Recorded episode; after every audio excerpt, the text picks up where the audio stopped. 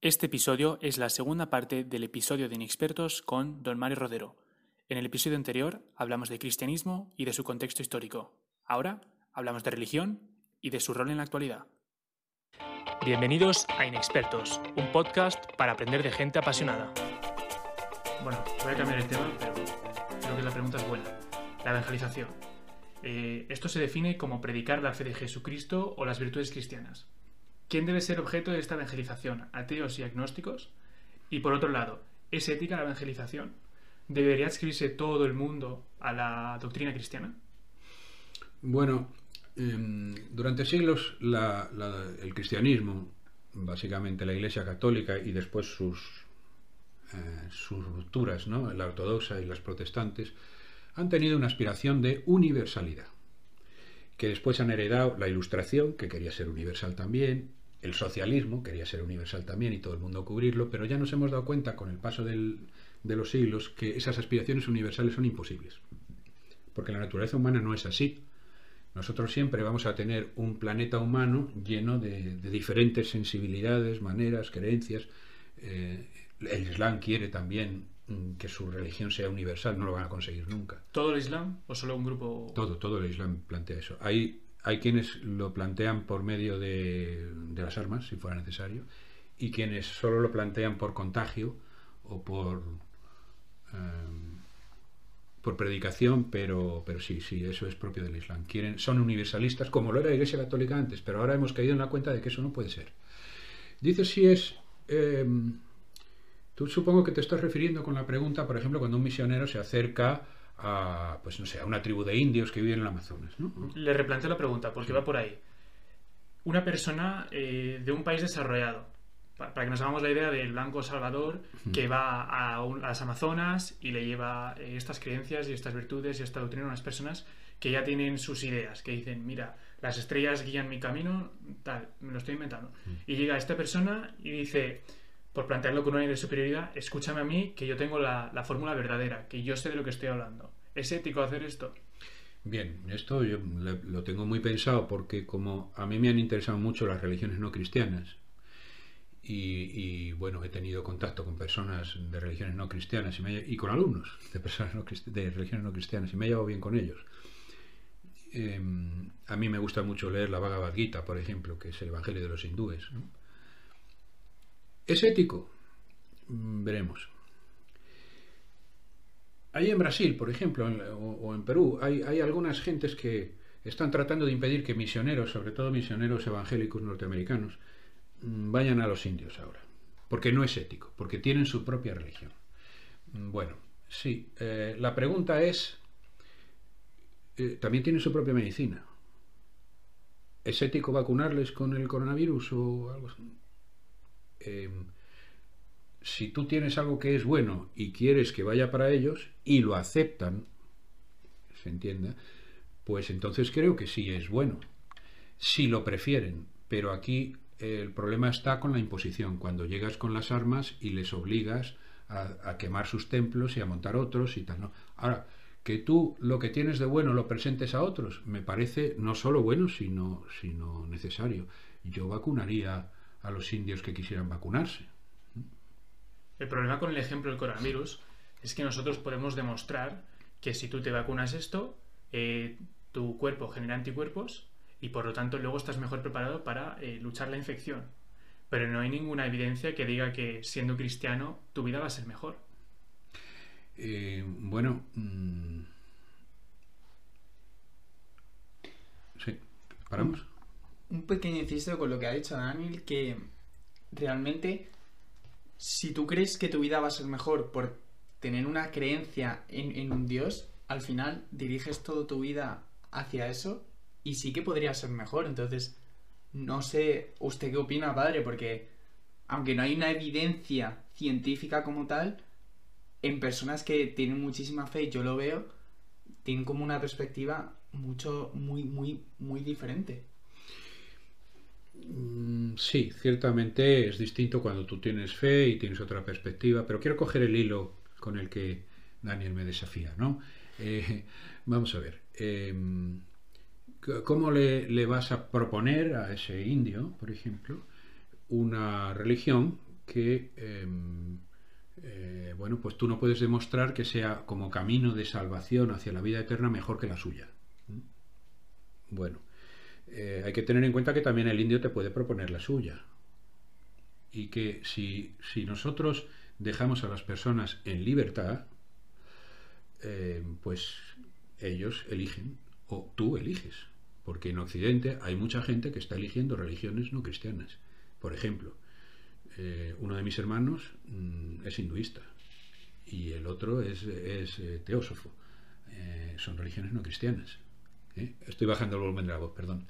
Entonces, quiere decirse que la cuestión es que sea en libertad. Si es en libertad, pues que cada uno elija la creencia que le parezca. Tenemos gente muy educada, con conocimientos sobre la ciencia y demás, que niega las vacunas, por ejemplo. Nova Djokovic, por ejemplo. Persona a la que respeto muchísimo, pero no estoy de acuerdo con él, ¿no? Pero también es una creencia, porque el científico tiene la evidencia en el laboratorio, pero tú crees al científico, tú no has estado en el laboratorio a verlo. No.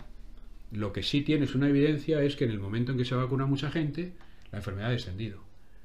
Bueno, pues aquí con la religión cristiana les pasaba lo mismo a los indios. Cuando llegó a España, el indigenismo, que es una ideología nueva que tienen ahora en boga, pues dice como que destruimos sus templos y les obligamos por la fuerza a coger el catolicismo. No es verdad. No es verdad, porque la propia Isabel la Católica ya dijo que no se les obligue a admitir el catolicismo. Y dice, no, la Inquisición. La Inquisición solo podía perseguir bautizados. A los indios no. Entonces, ¿por qué los indios se convirtieron con tanta facilidad al cristianismo? Pues mira, en otras cosas, porque ellos llamaban al dios de los curas, le llamaban el dios bueno. ¿Sabéis por qué? Porque conocían a dioses como Huitzilopochtli, el dios del canibalismo y de los sacrificios humanos. La diferencia, Dios es amor y no sé qué, y la caridad. Y decían, ¿cómo? O sea, ellos encontraban ahí una cosa muy distinta. Respecto a, incluso en la vida aquí terrestre, un detalle que le he oído a don Marcelo Gullo, que es una referencia últimamente para mí. Este señor contaba que en la frontera de Brasil, los portugueses atravesaban la frontera, entraban en territorio español y capturaban indios para llevárselos como esclavos a las minas de oro que tenían. Y entonces los jesuitas enseñaron a los indios artes militares para protegerse de las invasiones de los portugueses, los bandeirantes se llamaban, ¿no? En el momento en que se expulsó de allí a los jesuitas, los portugueses entraron libremente e hicieron lo que quisieron con los indios. Lo tenéis en la famosa película La Misión, que trata de eso. Bien. Una pregunta más de la rama filosófica. ¿Más de? De la rama filosófica. Yeah. Si una persona se puede guiar por un compás moral, pudiendo distinguir del bien y del mal, ¿para qué necesitamos la religión? ¿Cómo vendes la moto? La religión no es una moral. La religión tiene una moral, como también tiene una filosofía y no es una filosofía. Como puede también tener un instituto pontificio para las ciencias, pero la religión no es una ciencia. La religión tiene moral. La religión es un camino para la reunión con Dios, para la reconciliación con Dios y la entrada en la vida eterna. A mí me gusta contarlo así. También me lo habéis oído, pero bueno, como habrá oyentes que no lo sepan, lo digo. Estuve en Egipto una vez y yo entendí de una manera intuitiva muy bien lo que era la religión, que no es una moral. En el Museo del Cairo había una puerta falsa, que es una puerta que está como dibujada en una pared y no conduce a ninguna parte, conduce a la pared. Y en los dinteles de la puerta estaban escritos con jeroglíficos cosas del libro de los muertos egipcio. Y el guía que iba con nosotros sabía traducirlo, y entonces pues iba leyendo y al principio no entendía lo que decía, pero de pronto entró en una parte que entendía yo muy bien. Incluso sabía traducir algo, porque dijo la palabra tiempo señalando un caracol, una babosa, uno de esos que no tienen concha, ¿no? Y empezó a decir, ahora, le dice al muerto, que va a pasar por esa puerta que no es una puerta, le dice al muerto, ahora vas a entrar en el amenti, en el otro mundo, más allá del tiempo y del espacio y de la vida y de la muerte. Y entonces yo en ese momento tuve la experiencia de entender que la religión es un camino, una esperanza de vida eterna, La moral es parte de ese camino, pero San Pablo lo explica muy bien en el famoso fragmento que se lee en casi todas las bodas, tristemente, porque ya lo tienen muy sobao, ¿no?, que es el capítulo 13 de la primera carta a los Corintios. Y entonces dice, aunque yo repartiese todos mis bienes a los pobres y entregase mi cuerpo a las llamas como sacrificándome, si no tengo caridad, en nada me aprovecha. Está diciendo, ya puedes hacer los esfuerzos morales que quieras, pero todo eso tiene que estar basado en el amor fraterno, en la caridad. Si no, la moral solo sirve para la convivencia, para razones políticas. La religión no es necesaria para esto ahora. Hay maneras de enseñar ética sin religión. Muy bien. En un tema ya más de actualidad y cambiando de tema a un tema, bueno, la Iglesia es una entidad que tiene muchísimo patrimonio y es uno de los mayores terratenientes del mundo. Además, recauda miles de millones de dólares al año. ¿Se puede decir que la Iglesia es una empresa? ¿Por qué? A ver, la Iglesia tiene muchísimo patrimonio, pero vamos a contar que la Iglesia son 1.300 millones de personas, entre los cuales hay 600.000 curas, varios millones de monjas y religiosos, que tienen colocada una parroquia en cada barrio para dar servicios religiosos a la gente del barrio. Claro, la parroquia es de la Iglesia, pero es del pueblo también, ¿no? La parroquia es la casa de todos también, ¿cierto? Ahí se reúnen, y no solo para cuestiones religiosas, a veces se dan allí reuniones de vecinos, por ejemplo, y tal, ¿no? O sea, ese patrimonio de la Iglesia me parece perfecto, sinceramente. Las parroquias, los colegios, los monasterios. Otra cosa es que la Iglesia tuviese pues pisos por ahí o fincas, como hubo cierta época en que las abadías, por ejemplo, iban acumulando terreno, porque cada vez que alguien se moría sin herederos, pues se lo daba a la Iglesia. Y claro, se iba acumulando ahí un patrimonio que no, la Iglesia no necesitaba, y que en las famosas desamortizaciones se lo fueron quitando. ¿La Iglesia recauda dinero? La Iglesia siempre ha sido una pedigüeña, es decir, sobrevive a base de lo que la gente le da para que pueda sobrevivir, si no, no sobrevive. España es uno de los pocos sitios del mundo donde el Estado hace de recaudador de la Iglesia. Tú vas a Alemania y en Alemania pues son los fieles los que pagan, el Estado no participa en eso, ¿eh? Entonces, ¿qué pasa? Una asociación de 1.300 millones de miembros, teóricamente, en realidad son muchos menos, pero bueno, son bastantes millones. Claro, tiene que tener mucho patrimonio, funcionar con mucho dinero. Vas aquí al club de fútbol que hay abajo y tiene mucho más patrimonio que una familia, por ejemplo, pero claro, que reúne a mucha gente, necesita un terreno, unas pistas de tenis, un campo de fútbol, pues, y la Iglesia igual, sí. O sea que es una empresa con una diversificación tremenda, que funciona de crowdfunding, ¿no? Pero que ofrece un servicio que es la fe, pero que está justificado. No, hay una diferencia muy importante. ¿Para qué se funda una empresa?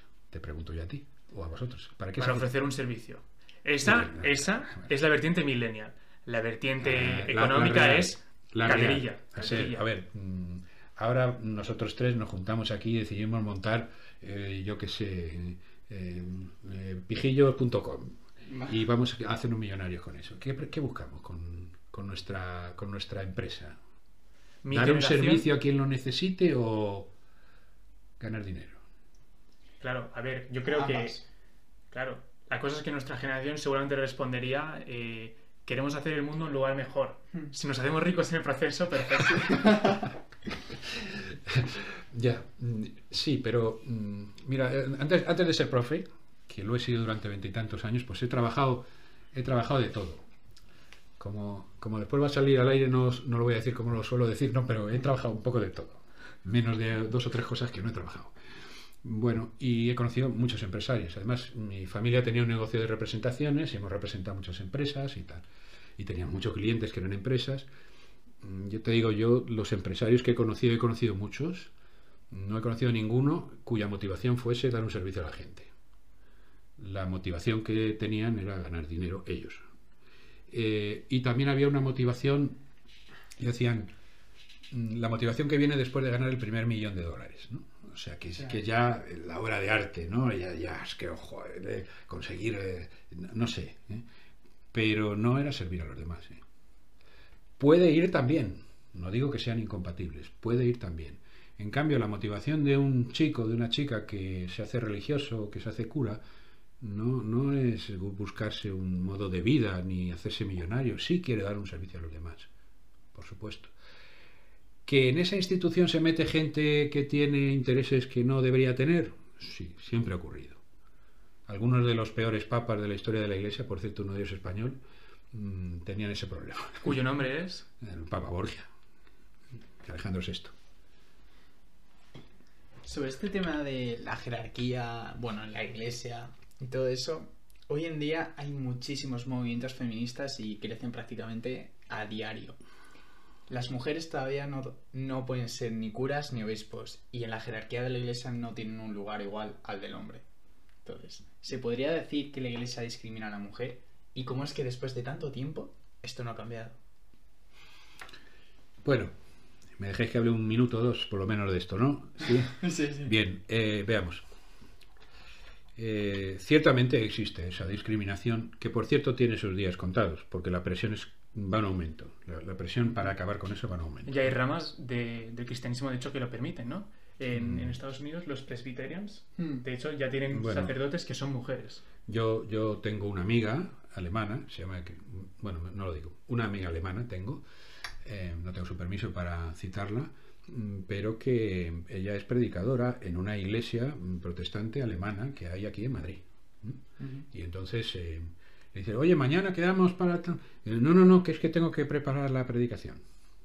Y se pone una sotana negra y sale allí y empieza a explicar la Biblia y tal, ¿no?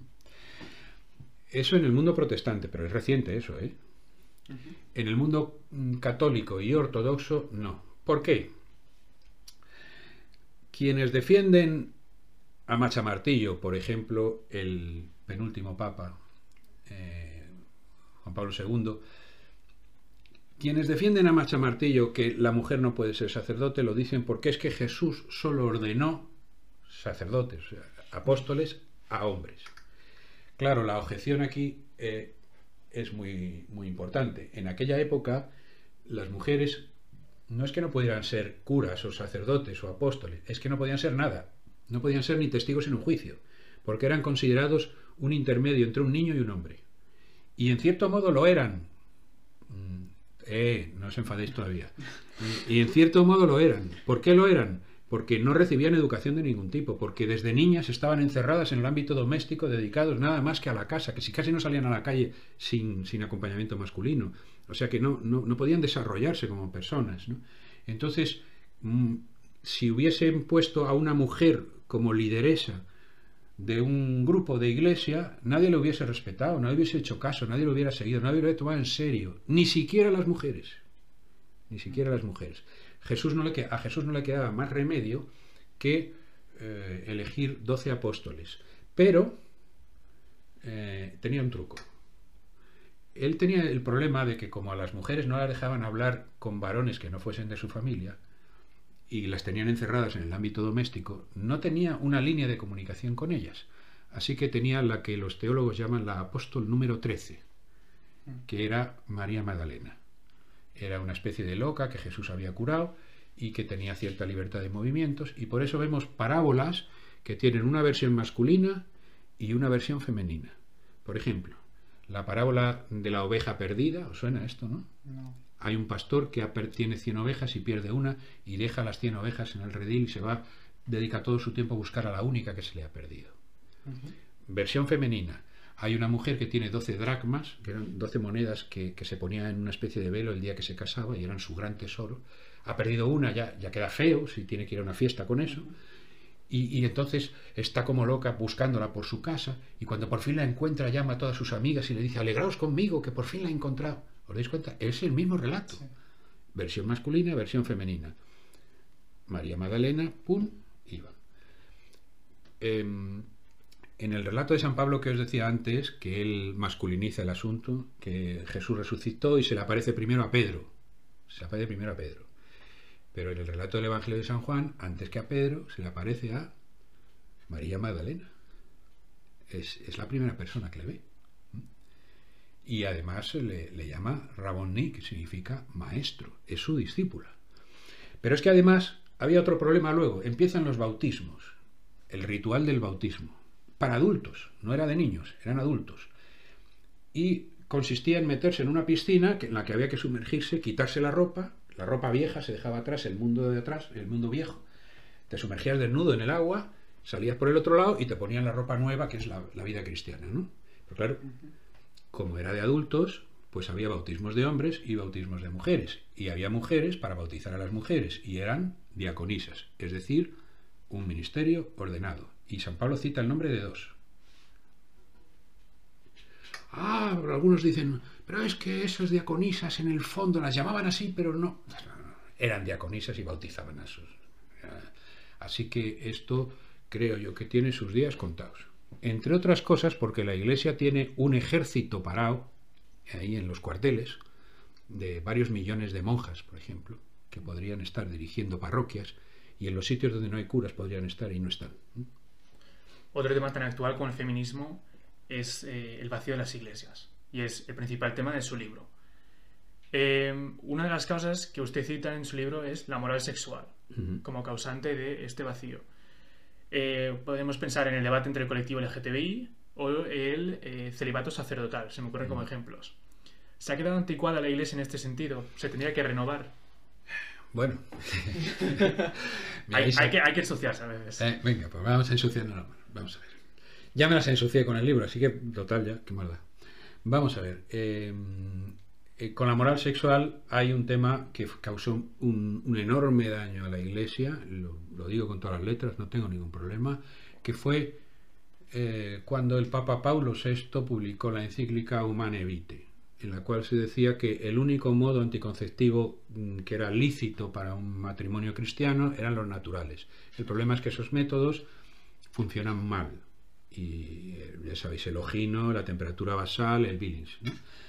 Eso causó metió en un callejón sin salida a muchísimos cristianos, ¿no? Personas, por ejemplo, que el médico les dice, usted no puede quedarse embarazada otra vez porque le han hecho una cesárea o porque se ha rasgado su útero, y el cura te decía que lo sentías. Eso causó una verdadera debacle, ¿no? Luego vino otro problema, la Iglesia mantenía una moral sexual en la cual la sexualidad era solo para el matrimonio. Durante siglos la gente se casaba a los 16 años porque se moría a los 30 o 40 o una cosa así, pero ahora la gente se casa tardío y entonces, y además hay métodos anticonceptivos, y entonces dice, bueno, ¿y entonces qué pasa? ¿Que yo tengo un voto de celibato y de castidad ahora hasta que me case a los 35? Y ahora que tengo 18 y las hormonas se están dándome golpes de martillo en las sienes. Bueno, ese es un problema. Y luego está el tema de la homosexualidad. Durante siglos hemos estado creyendo que se trata de una degeneración moral, pero nosotros sabemos ahora que no es gente que se entrega al vicio, sino que es gente que no sabe por qué razón, porque la ciencia no lo sabe, todavía no lo sabemos, sienten atracción sexual por personas de su mismo sexo. Y la Iglesia les dice entonces, bueno, ya que nos hemos dado cuenta que no son ningunos degenerados, lo dice el Catecismo de la Iglesia Católica, ya que nos hemos dado cuenta que no son degenerados, pues les decimos que la Iglesia cree que Dios lo llama al celibato. O sea, abstenerse de tener pareja y sexo durante toda su vida. Pues estás poniendo al cristiano homosexual en una situación muy, muy difícil, muy difícil. Os diré que en esa iglesia protestante alemana una vez me invitaron a ir... y presidió esta mujer de la que os hablé un matrimonio entre dos hombres, homosexual. No defiendo que eso se tenga que hacer ahora en la Iglesia Católica, tampoco quiero aquí no sé, romper vestiduras ni nada por el estilo, pero en ese tema tenemos probablemente la peor herida que tiene ahora mismo la Iglesia Católica, la peor de todas, aunque es una herida silenciosa, no se habla ni mucho menos todo lo que está sufriendo la gente con este asunto. Se habla de un 4% de personas homosexuales en el mundo, son muchísimos millones. Y entre, ¿4? Bueno, depende de quién le mira. Hay quien dice 10, hay quien dice 4, hay quien dice 1, hay quien... bueno, en cualquier caso son muchísimos millones. Y lo sabemos por, bueno, porque todos tenemos amigos y amigas homosexuales y bueno. y porque en el clero abundan a punta pala. Bajando ya un poco el tono, ¿es la religión una respuesta a la creencia de mortalidad?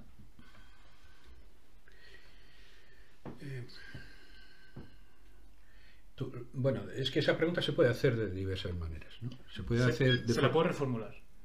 Bueno, tú eres el policía malo. Venga, a ver, reformular... es mi función. La idea es, creemos en la religión porque sabemos que vamos a morir, necesitamos una solución. Sí y no. Sí y no. Vamos a ver. La raíz de la religión, el origen de la religión, ese es el título de un vídeo que puse en YouTube, el origen de la religión está en el miedo a la muerte. En algunas personas puede ser, pero yo creo que no. Sin embargo, por otro lado, cabe decir que sí. Me permite, lo explico con un fragmentito que me sé de memoria de un poema del poeta americano Allen Ginsberg, ¿no?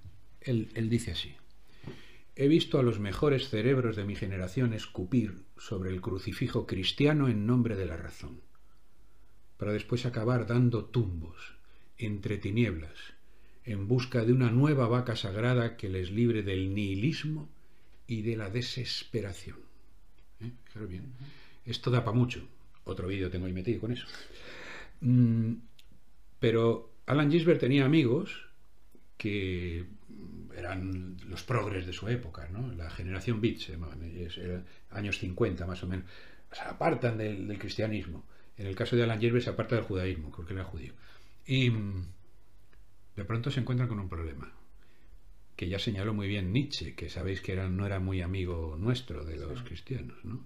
Y dijo, o tienes algún tipo de religiosidad, o tienes que abrazar el nihilismo.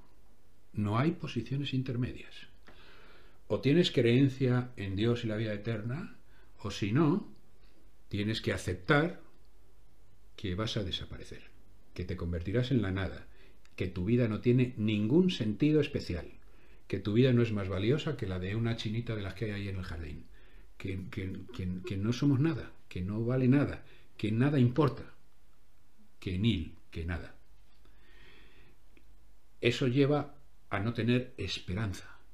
La esperanza del Museo del Cairo, ¿os acordáis? Sí. Vas a entrar en más allá del tiempo y del espacio y de la vida y de la muerte. No vas a tener esperanza. Eso le llamamos, la no esperanza, le llamamos desesperanza, desesperación. Que no es la desesperación de morder las esquinas. Es creer que no hay esperanza, que esto no tiene sentido, que no importa y que además... en cualquier momento nos difuminaremos como el humo de un cigarro. En ese sentido sí hay una raíz ahí en la religión. Los amigos de Allen Ginsberg, uno se hizo budista, el otro se hizo católico, Jean Jack Erbach, que era católico y no lo abandonó. En fin, buscaban una esperanza en vez de una desesperación, que es... La desesperación no es estar ahí con ansiedad, no, es una especie de ruido de fondo. Es una especie de fondo oscuro, de fondo desagradable en la vida. Como la carcoma, ¿no? Te va comiendo poquito a poquito y luego ya... No necesariamente, puedes estar ahí. Yo tengo un familiar y amigo que me habla mucho de esto y que me dice, es que vosotros los creyentes, y concretamente Allen Ginsberg, dice, no aceptáis la finitud. Yo en cambio me resigno, y te queda ahí una resignación de fondo. Tú estás resignado, pero te queda ahí un fondo gris en la vida... que hace ver, uy, todo esto, ¿para qué? Bueno, ¿me permites solo una última anécdota con esto? André Malraux, 6 premio Nobel de literatura, francés, miembro del Partido Comunista Francés. Cometieron el error de invitarle a un congreso del Partido Comunista Soviético y él se presentó allí y allí había pues un tipo que hacía un panegírico de cómo sería el socialismo perfecto que estamos construyendo. Ahora es una porquería, pero ya veréis cuando esto esté terminado. Va a ser una maravilla, bla, bla, bla, bla. Y entonces el André Malraux levanta la mano, se levanta y pregunta, ¿qué pasará en el futuro paraíso socialista soviético cuando un tranvía atropella a una niña? Entonces se hizo un silencio tremendo allí, porque claro, ¿qué sentido tiene ponerse a trabajar para un paraíso futuro cuando tú te vas a morir? Y al final se levanta uno y dice, en el futuro socialismo soviético los tranvías funcionarán perfectamente y no atropellarán niñas. Y todo el mundo aplaude porque encontraron una manera de escapar del asunto. La muerte es el talón de Aquiles del materialismo, del nihilismo, de la ilustración, de todas estas doctrinas de no hay nada. Entonces, ¿para qué? Entonces, ¿para qué? La muerte es la justicia igualatoria, no cabe duda. Todo esto, bueno, para vosotros los oyentes, todos estos vídeos que dice el padre Mario los podéis encontrar en su canal de YouTube, Abadía Laica, y allí tiene muy buen contenido que hemos visto. Está muy bien. Pero bueno, volviendo al podcast y a la actualidad otra vez. Quería volver a una cosa que había dicho usted sobre expandir la fe universalmente y a lo largo de todo el planeta. Los atentados terroristas relacionados con el yihadismo o el islamismo extremo han manchado la imagen de la religión islámica. Los abusos dentro de la Iglesia católica también han ensuciado la imagen del catolicismo. ¿Cómo puede limpiarse la imagen de una religión en un mundo con acceso constante a todo lo que ocurre? Bueno, limpiarse una mala imagen, como ha ocurrido con el Islam, no está muy preocupado con su mala imagen. Se lo estoy sin cuidado, pero por lo que yo sé, vamos. A la Iglesia Católica sí, sí le preocupa su mala imagen, que además, bueno, la imagen de la Iglesia ha sido muy dañada por estos escándalos de crímenes, porque no son otra cosa que crímenes. De los que vamos a hablar, ¿eh? Sí. ¿Cómo se puede curar esto? Bueno, pues hay varias cosas. Uno, arrancar la planta venenosa de raíz. ¿Y cómo se arranca de raíz? Os digo sinceramente, acabando de una vez con el celibato obligatorio. ¿Sí? Sí. Esa es la raíz central del asunto de la pederastia. Si me permite interrumpirle, nuestra última pregunta era precisamente sobre este tema, sobre los abusos sexuales dentro de la Iglesia. En diciembre, en el periódico El País, se publica una investigación donde se recogen casos de abusos sexuales, de tocamientos, todo lo que se le pueda ocurrir, y que datan desde 1930 e incluso hasta 2018. Cuando le preguntan a Luis Argüello, que es el portavoz de los obispos, él responde que los casos son pequeños, que no hay muchos. Mientras que en la investigación hay más de 600 acusados, o sea, más de 600 curas o personas relacionadas con las instituciones, y más de 1.200 víctimas, que se sepan. Ahora se le va sumando toda la gente que vaya respondiendo, que vaya diciendo a mí también, ¿no? Entonces, precisamente, la pregunta era cómo gestionaría usted esta crisis si tuviera todo el poder. ¿Realmente la capacidad para los curas de mantener relaciones sexuales acabaría con todo esto?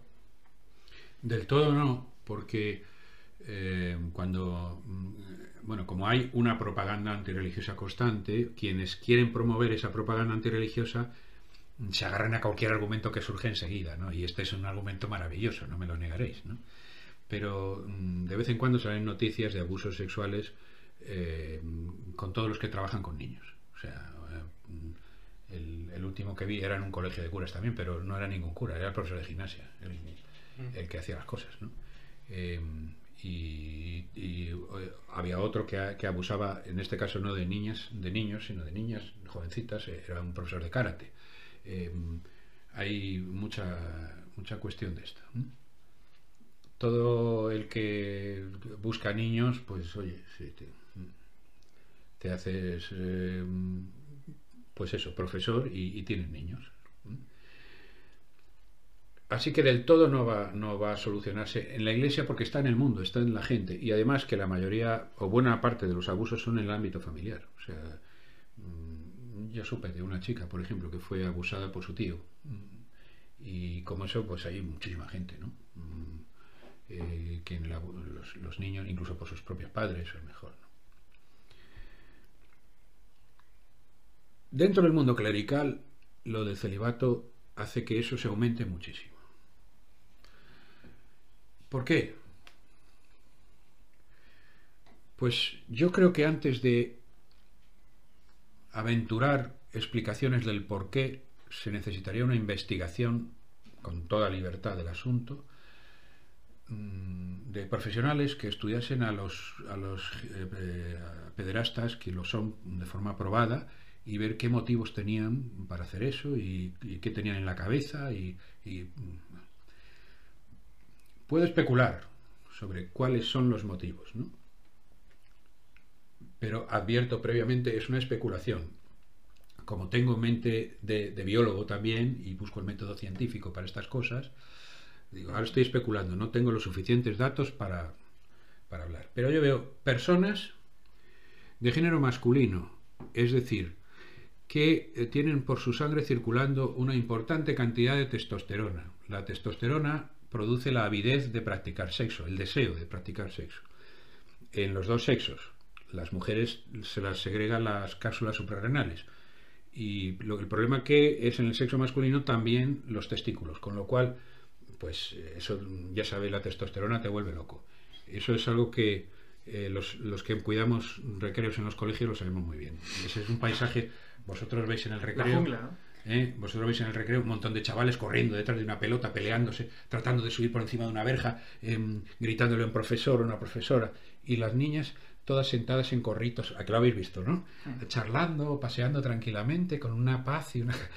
Cuidado que luego pueden ser más malas que la quina, pero no están tan locas. ¿Qué pasa con la testosterona? Que el deseo de practicar sexo es muy intenso, sobre todo antes de la vejez, que ya cuando te llega la vejez, pues ya...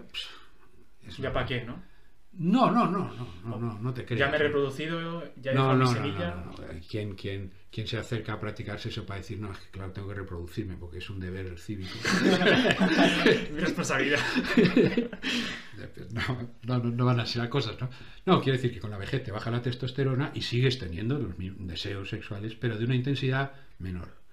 Pero claro, si tú tienes 25 años o 30 años o 40 años y nunca has practicado sexo con nadie, y tú vas a la parroquia y estás allí predicando y hay un montón de señoras allí, todas ellas, ¿no? Algunas con más curvas que una carretera de alta montaña. Y dices... O bien, si eres homosexual, pues igual, tú tienes tus deseos sexuales, pero... Y no tienes con quién, te entra la desesperación, no vas a tener esperanza de tener eso porque te has hecho célibe. Se le cruzan los cables y haces eso. Mi opinión también es que para hacer eso hay que tener cierta moral torcida también. Sí. Porque, francamente, yo me pongo en su situación. Y digo, mira, no puedo más, necesito sexo. Pues me voy a putas. Se acabó. Pero no voy a por una niña o un niño. Sí. Y ya está. ¿Qué viene entonces antes? ¿El pederasta o el sacerdote celibato? ¿Uno lleva al otro? No, la pederastia existe, como he dicho, por todas partes, en las familias, en los colegios, eso se ha dado siempre y se va a seguir dando siempre, pero el celibato obligatorio lleva a muchos miles de jóvenes, de chicos jóvenes, a una situación que es muy difícil de mantener. ¿Y qué hacemos? Acabar con el celibato obligatorio. Pero acabar de una vez, como las iglesias protestantes o la iglesia ortodoxa. En la iglesia ortodoxa los curas se casan. Y ves a un tío con una sotana negra, así, con una cruz y tal, y un gorro, y tiene su bebé en los brazos. No pasa nada. Los curas se casaron durante 11 siglos. El siglo XI es cuando se impone el celibato obligatorio a toda la Iglesia Universal, para los curas. Por razones que tenían muy poca defensa, que tendrían muy poca defensa ahora, como por ejemplo las herencias. El problema era que el cura construyó una parroquia en un pueblo, se moría y sus hijos heredaban el edificio de la parroquia. Entonces la iglesia se quedaba sin sitio, por ejemplo. O luego también porque pensaban que la dignidad del altar exigía abstenerse de sexo. ¿Cómo es que pensaban eso? No entro en eso. Para no perjudicar vuestro podcast. Bien.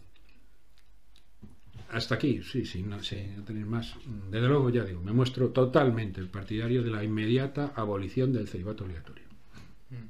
Bueno, señoras y señores, Mario Rodero. Perdón. Mario Rodero. Padre Mario, ha sido un verdadero placer y podríamos estar hablando horas y horas de esto, pero ha sido una conversación fructífera. ¿Se ha quedado usted con algo que quería decir, que no...? Podríamos estar hablando durante muchísimo tiempo, ya sabéis que este es mi tema preferido, ¿no? Pero bueno, de momento me he quedado muy satisfecho con esta entrevista, sí. Nosotros también, contenido de calidad y muy bien explicado. Y si Daniel no tiene nada más que decir, pasamos a la última pregunta. Adelante. La última pregunta, Padre Mario. ¿En qué se siente usted inexperto ahora mismo en su vida? Bueno, es una pregunta difícil. Bueno, en cuestiones así, como digamos, de poca monta, para empezar, tengo una inexperiencia que es más bien una... ¿cómo se llama? Una minusvalía, que es con los idiomas. Yo, por edad, pues me eduqué en una época en que sí, había una asignatura de francés en el colegio, pero mi profesor no sabía francés. Decía, a ver, el verbo avoir. No aprendimos nada de francés. Latín sí, el latín sí que aprendimos algo. Rosa, rosae. Sí, todo aquello. Pero no aprendí idiomas, y no aprendí pues el idioma que se ha convertido en universal en Occidente, que es el idioma de los Estados Unidos, el idioma inglés, ¿no? Y entonces pues me siento minusválido ahí porque bueno, me meto en internet y muchas veces necesito un tutorial de algo y está solo en inglés, ¿no? Eso es una minusvalía muy gorda, ¿no? Tengo muchos amigos más jóvenes que yo. Mi hija habla 3 o 4 idiomas, no sé cuántos habla, 3 o 4, ¿no? Bueno, pues yo no. Mi mujer no solo habla idiomas, sino que hasta se le dio por aprender ruso, cosa que para alivio mío no consiguió, porque me daría un complejo enorme que hubiese aprendido ruso. Yo no tengo idiomas. Luego hay otro mundo en el que me acabo de meter, porque me he jubilado y me he metido en lo que es el mundo de internet, que me he dado cuenta que es el mundo real ahora, es donde está la gente. Sí. Y me he metido ahí. Y es el mundo de las redes sociales, de YouTube, de tener una página web, ese tipo de cosas. Y ahí sí que me declaro inexperto. Voy aprendiendo a marchas forzadas, pero Facebook me da dolor de cabeza. Sí. Y con Instagram estoy empezando.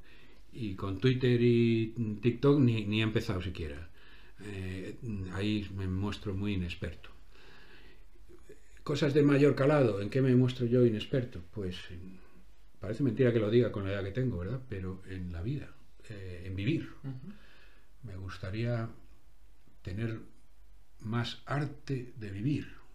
No siempre se me ha dado muy bien, pero bueno. En el sentido de disfrutar. Por ejemplo. Bueno, pues, broche filosófico para cerrar el episodio. Broche filosófico, no cabe duda. Antes de terminar el episodio... Blog Abadía Laica, ahí es donde el Padre Mario esparce su sabiduría. Abadíalaica.com es la web, y ahí hay artículos, blog, vienen también los vídeos, en fin. Ahí es el santuario del Padre Mario en internet. Así que, bueno, muchísimas gracias, Padre Mario, por venir. Ha sido un placer volver a verle y tenerle aquí en el episodio. Daniel, un placer aquí contigo. Se te olvidó decir que tenéis que comprar el libro del Padre Mario, ¿Por qué se vacía la iglesia? Gracias por la propaganda. En Amazon.es. Gracias por la propaganda. Pues oye, para mí ha sido un gran placer encontrarme con vosotros otra vez y bueno, y conversar aquí. Ha sido, bueno, me ha pasado un rato que se me ha hecho cortísimo. Muchas no gracias. Tan corto para los oyentes, ¿eh? Pero, bueno. Muchas gracias a los oyentes también. Muchas gracias. Hasta luego. Si te ha gustado el episodio, puedes seguirnos en Spotify y Apple Podcast. Además, estamos en Instagram en @inexpertosen_podcast y en Twitter y TikTok bajo el nombre @inexpertosen. Gracias y hasta la próxima.